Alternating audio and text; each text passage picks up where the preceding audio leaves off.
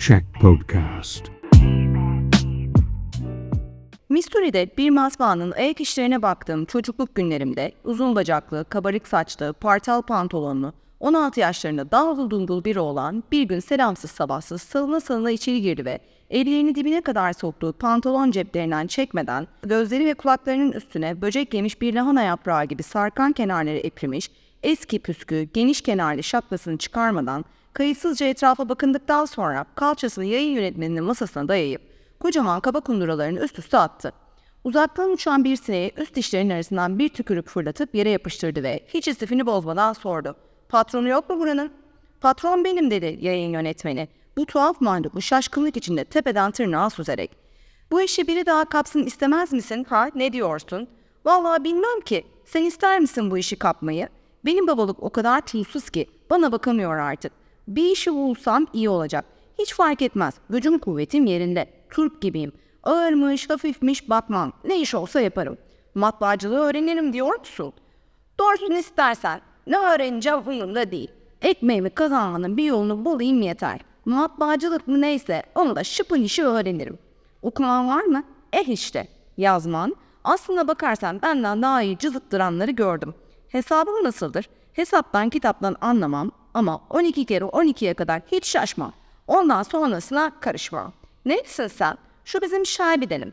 Baban hangi mezhepten? Benim babalık mı? Ha, ağabatlık yapar. Yok yok, ne iş yaptığını sormadım. Mezhebi ne diye sordum. Ha, anlamadım, kusura kalma.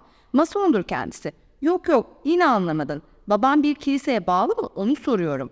Öyle söylesene. Ağzımın içine eveleyip gevelersen anlayamam ki bir kiliseye bağlı mı diyorsun? Söyleyeyim, patron 40 yıldır gönülden babstır kendisi. Hem de en ateşlisinden. Ondan ateşlisi yoktur. Müthiş iyi bir adamdır benim babalık. İsteyene sor. Ben varken kimse tersini söyleyemez. Hele bir söylesin görür gününü. Peki senin dinin ne? Bak patron, beni fena yakaladın şimdi. Ama umurumda değil söyleyeyim sana. Bana sorarsan bir adam başı darda bir adama el uzatıyorsa, önüne gelene ana avrat düz gitmiyorsa, kimseye kötülük etmiyorsa, başkasının işine burnunu sokmuyorsa, Tanrı'nın adını küçük T ile yazmıyorsa, başına bir şey gelmez. Bir kiliseye bağlıymış kadar güvende demektir. Peki diyelim Tanrı'nın adını küçük T ile yazdı. O zaman bile bile yapmışsa ayvayı yer valla. Hapı yuttuğunun resmidir. Lami cimmi yok. Adın ne senin? Nikodemus Dodge. Sanırım işimize yarayabilirsin Nikodemus. Bir deneyelim bakalım. Tamamdır. Ne zaman başlarsın? Hemen. Böylece 12 dakika geçmiş geçmemişti ki bir de baktık bu hiçbir tarife sığmayan çocuk bizden biri olup çıkmış. Kolları sıvamış canla başla çalışıyor. Bizim matbaanın caddeye bakmayan ucunda dört bir yanı çiçekli, alçak alıçlar ve onların doğan dostu güne bakanlarla kaplı ıssız kuytu bir bahçe vardı. Bu kasvetli bahçenin orta yerinde tek odalı, tek pencereli, tavasız, yıkık dökük, eski ahşap bir kulübe duruyordu. Bir kuşak önce tütsülük olarak kullanılmıştı. İşte bu ıssız ve perili in Nikodemus'un yatak odası oldu. Bu olanı yeniden aklıma düşüren iskelet vakasıydı. Çok da uzun bir zaman geçmemişti ki köyün uyanıkları şu bizim şaibeden gelen havana şöyle doğru dürüst oyuna getirmemelerinin içlerine sindirememeye başlamışlardı. Nikodemus'u kapına kıstırmak isteyenler başlardaki kadar çok olmadıkları gibi eskisi kadar gözü karada değillerdi artık.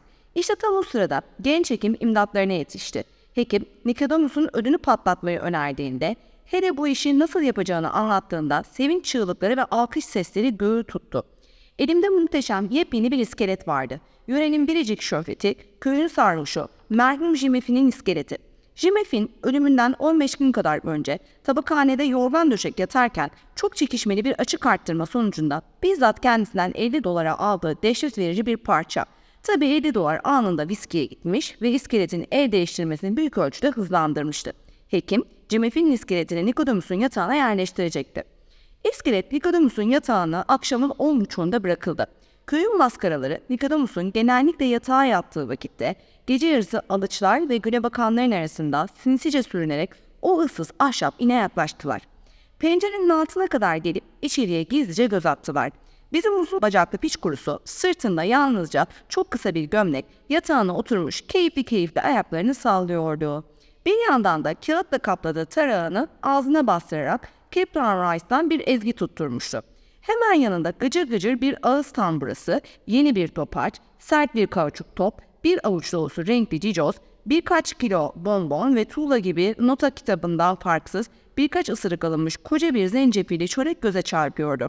İskeleti gezgin bir doktor bozuntusuna 3 dolara okutmuş, felekten bir gece çalıyordu.